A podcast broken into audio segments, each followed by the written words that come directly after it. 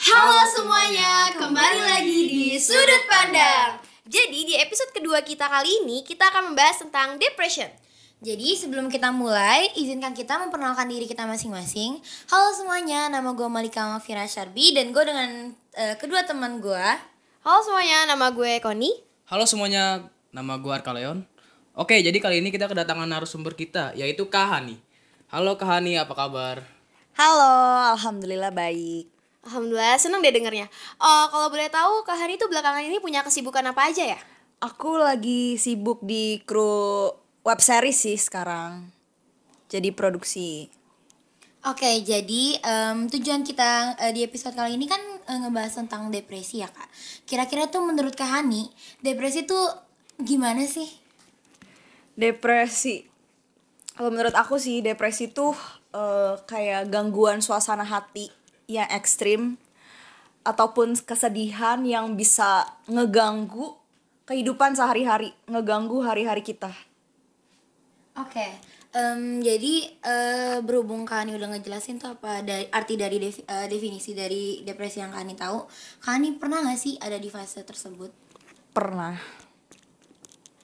Oke, kira-kira tuh eh, dari apa namanya depresi itu tuh dampaknya tuh sebesar apa deh eh, permasalahan yang kakak alami gitu?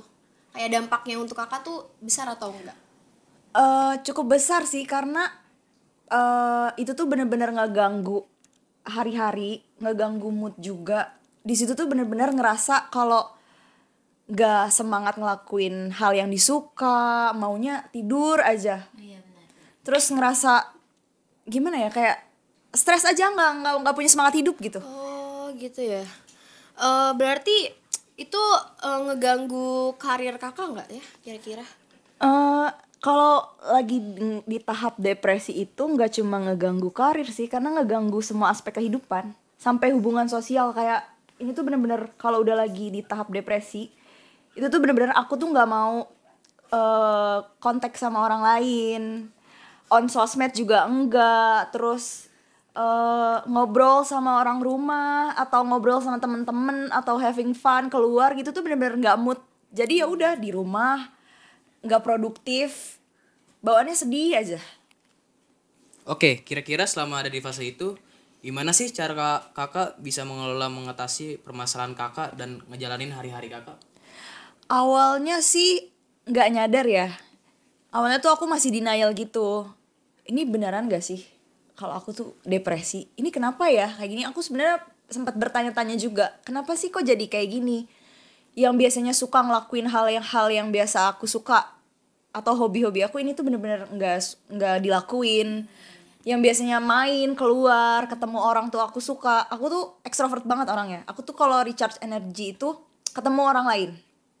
Ini tuh bener-bener yang ada di tahap aku tuh nggak mau main nggak buka sosmed. Ya udah di kamar aja ngunci nah eh sampai akhirnya eh, aku ngobrol sama temen aku juga yang dia punya latar belakang eh, depresi juga sebelumnya.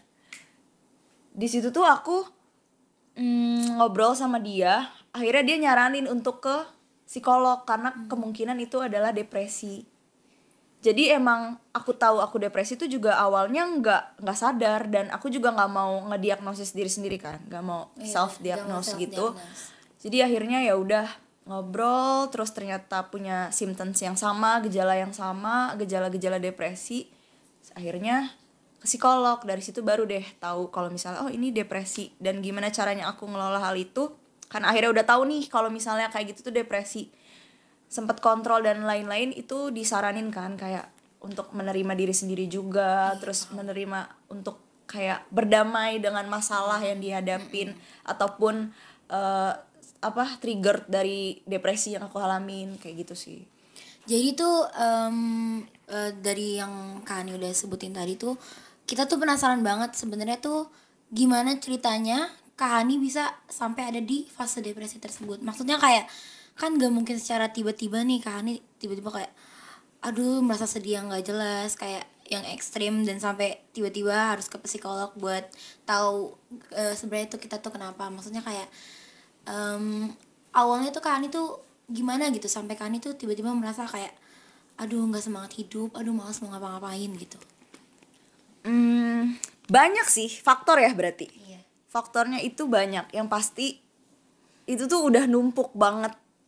Jadi ya satu mungkin dari aku kan anak sulung ya, anak pertama. Jadi itu tuh kayak beban rasanya tuh ditaruh di pundak semua. Ekspektasi entah keluarga lah atau orang tua tuh ngerasa tuh ke aku semua. Udah gitu eh memasuki umur 20 quarter life crisis aku tuh mulai mempertanyakan eh, diri aku tuh mau ke mana pemikiran-pemikiran yang kayak gitulah. Sama ada di toxic relationship juga sih kemarin. Oh. aduh serem juga tuh berarti ya. Makanya jangan pernah ada di toxic relationship. Karena kalau kalian ada toxic relationship itu akan membawa kalian ke suatu tempat di mana kalian akan merasa depresi ya. Iya Berarti emang ternyata banyak banget ya kak faktor yang bikin depresi itu datang ke diri kakak gitu. Dan ternyata emang gak mudah juga kan ngadepin itu semua. Nah, eh apa ya? me- ke- aku mau tanya, kira-kira tuh kakak tuh butuh orang-orang nggak di samping kakak pas kakak tuh lagi ada di fase itu dan eh, mereka tuh harus gimana buat ngebantu kakak keluar dari eh, masa-masa depresi itu? Eh beda-beda sih setiap orang. Tapi kalau aku tuh pertamanya kalau udah lagi di tahap depresi itu emang biasanya tuh nggak mau kontak sama orang, nggak mau dihubungin, mengasingkan, menjauhkan diri dari lingkungan sosial, dari lingkungan sekitar tuh bener-bener ngasingin diri banget lah. Nah, tapi tipsnya nih, ini, ini buat kalian juga. Kalau misalnya kalian nemuin temen yang kelihatannya kayak tiba-tiba hilang, yang biasanya ceria, terus tiba-tiba hilang, atau bahkan kadang di depan tuh kelihatannya ceria banget, tapi ada juga yang mereka suka menyendiri gitu, tiba-tiba hilang. Itu tuh mending ditemenin deh. Maksudnya bukan ditemenin juga ya. Kadang eh, kalau orang depresi tuh mereka sekedar ditanya atau diperhatiin tuh yang kayak lo kenapa sih? Iya, bener. Lo lagi kenapa? Kalau ada apa-apa cerita ya. Itu ternyata sebenarnya penting karena akhirnya pas aku ngasingin diri, terus kemudian ada teman yang datang atau orang yang datang dan nyadar sama diri aku, ada impactnya sih, cukup besar impactnya ke aku kayak akhirnya, oh ternyata ada juga ya orang yang care sama gua gitu. Oh iya iya iya oke oke oke. Em, jadi tuh sebenarnya kayak kita tuh pengen tahu deh kira-kira tuh Kahani pernah eh, ada di titik terberat gak bagi Kahani? Maksudnya kayak selama Kahani ada di fase tersebut tuh Kahani tuh bisa sampai pernah hal apa gitu yang hal terparah apa yang pernah Kahani lakuin karena Kahani ngerasa kayak aduh depresi gitu. Agak berat ya pertanyaannya ya. eh waktu itu yang bener-bener nyadar titik puncaknya banget ya titik baliknya banget akhirnya aku tuh nyadar ini tuh depresi harus bener-bener diberesin kayaknya aku emang beneran depresi banget deh itu di tahap eh nyakitin diri sendiri Wow. Wow wow. Waduh. Self harm. iya nyakitin diri sendiri tantrum terus eh, sampai yang gejala aku tuh sampai yang aku tuh nggak bisa ada di suatu ruangan kecil itu tuh badan kebas semua gemeter tau gak sih yang nggak bisa ngerasain diri sendiri Iya iya iya tahu tahu tahu tahu. Sampai ke otot-otot bibir otot-otot mata terus eh, nafas tuh kayak berat sesek. Kayak orang abis lari maraton gitu. Itu tuh kayak gitu yang aku rasain. Sampai akhirnya kenapa aku memutuskan untuk kayak di situ tuh akhirnya self harm karena aku tuh nggak bisa ngerasain diri aku sendiri. Dan gimana dan aku tuh mutusin jalan itu karena aku pengen ngerasain diri aku sendiri Oh jadi bahaya juga ya kak dampak dari depresi itu gitu ya dan pasti pas kakak di fase itu pasti berat banget dan gak mudah banget kan ya kak. Nah jadi Menurut kakak apa yang yang mempengaruhi munculnya permasalahan pada kesehatan mental? yang mempengaruhi Munculnya permasalahan pada kesehatan mental. sebenarnya eh kesehatan mental tuh semua orang juga bisa menghadapi hal itu. Cuman kita juga nggak bisa self diagnosis jadi eh yang pasti kita tuh harus bisa ngenalin diri sendiri dulu. Betul betul. Harus bisa ngenalin diri sendiri dulu. Terus eh, kalau misalnya orang bisa dikatakan depresi itu kalau misalnya menurut aku ya kalau misalnya perubahan suasana hatinya atau perasaan sedihnya tuh udah bisa mempengaruhi sampai ke kehidupan aspek-aspek kehidupan kehidupan. Jadi tuh kayak ngeganggu duh pan. Gak mau. Aduh typo ya gue ngomongnya. Dufan ya tuh kayak butuh ke Dufan deh gue. Biar biar healing dulu ya dari depresi ya.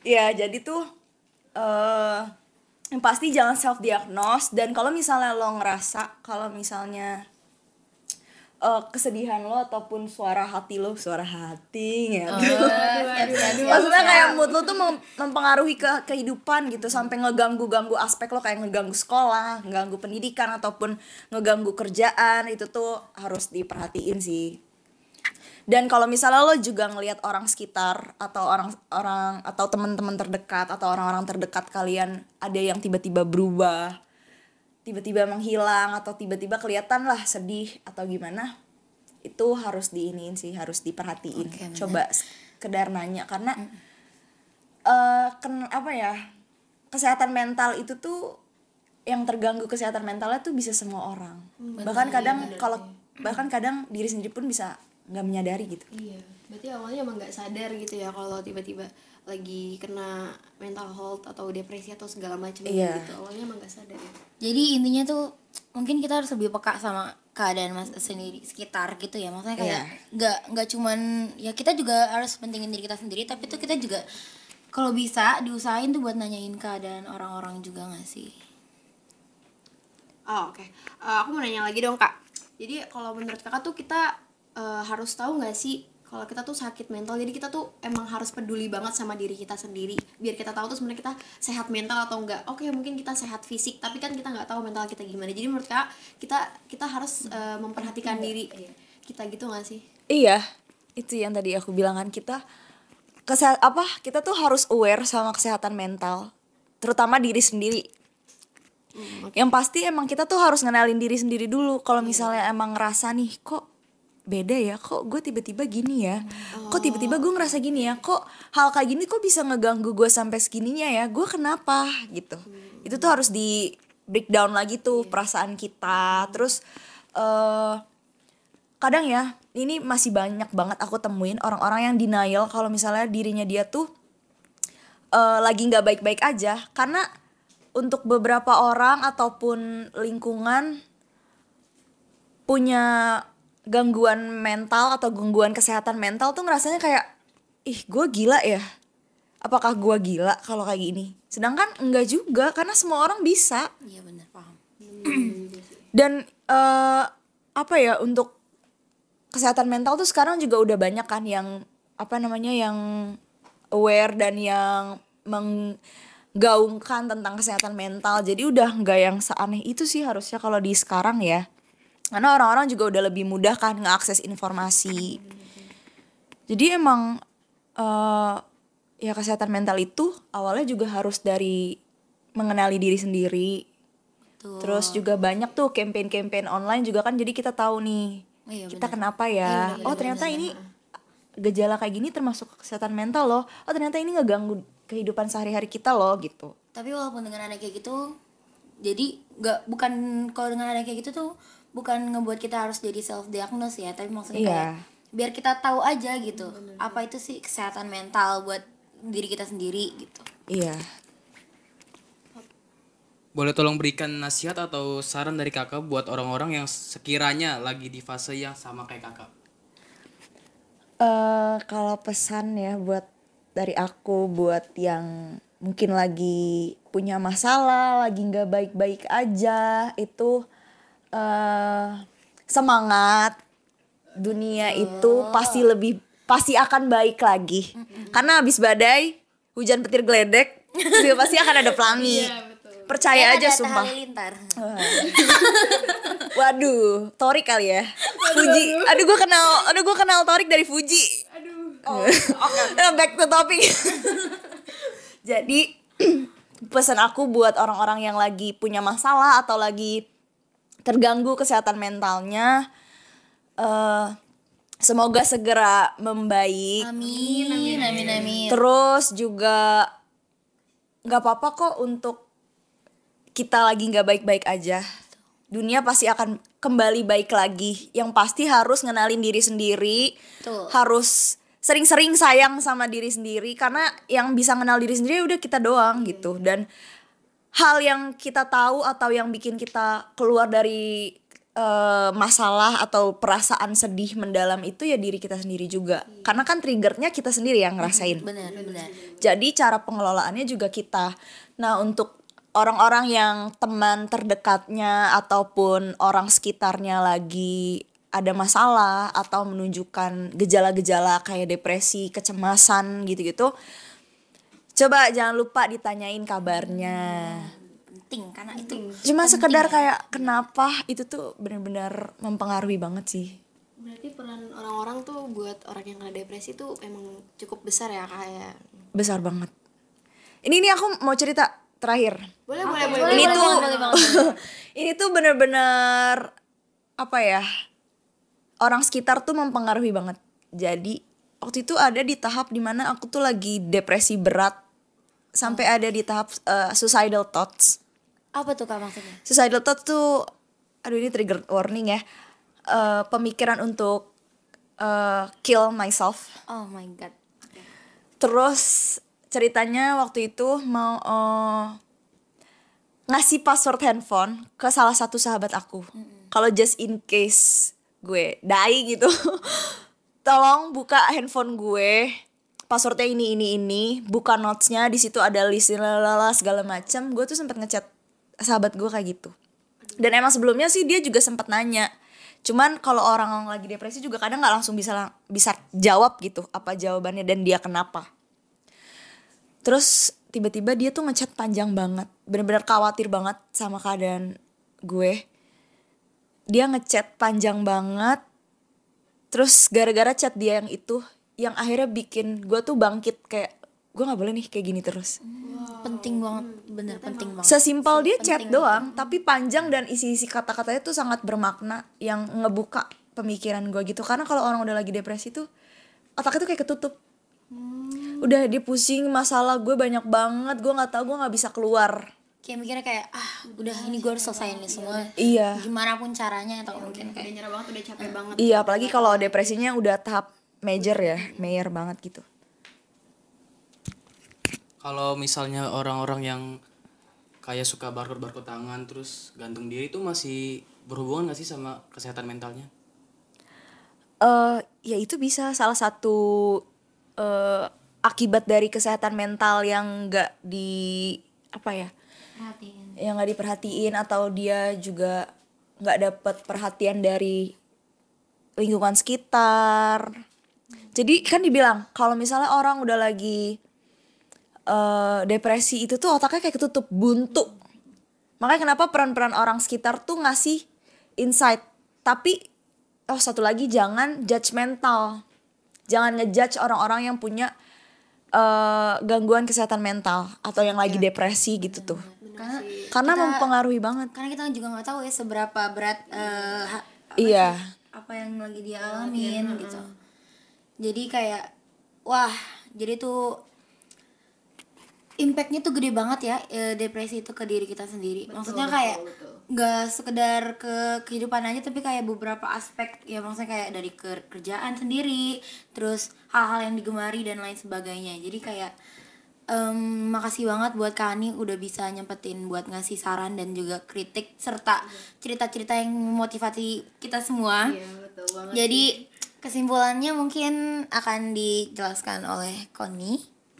Oke, jadi menurut kita, eh, menurut aku, eh, eh, aku, ternyata tuh emang depresi itu sesuatu hal yang berbahaya ya buat buat kita semua. Jadi kita tuh penting banget buat memperhatikan diri sendiri dan orang sekitar dan ternyata orang sekitar itu juga apa ya sangat berdampak buat kita yang kena depresi. Kayak tadi Kahani cerita cuma sekedar ketikan aja tuh bisa bikin motivasi Kahani bangun. itu ternyata dari sekedar ketikan aja loh cuman dia ngetik panjang lebar itu udah ngebuka pikiran kita banget. Jadi emang penting banget ya di saat kita lagi di titik terendah kita kita emang butuh seseorang gitu.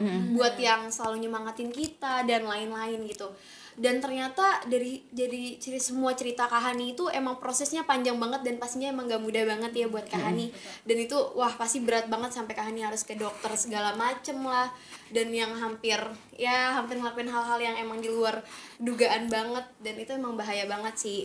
Ya doanya untuk ya kita semua uh, untuk yang di luar sana yang mungkin emang ngerasain depresi juga dan lain-lain coba dia cerita ke orang yang terpercaya biar apa ya ngerasa enakan. Dan siapa tahu orang orang yang diceritain itu juga malah nyemangatin kalian gitu. jadi kalian tuh jangan jadi apa ya kayak susah banget kayak udah pengen nyerah banget. Jangan deh pokoknya sebisa mungkin temuin orang yang kita percaya dan kita cerita apa yang kita rasain. Pokoknya kita harus kasih tahu semua muanya biar dia tuh juga ngerti kita apa yang kita rasain gitu.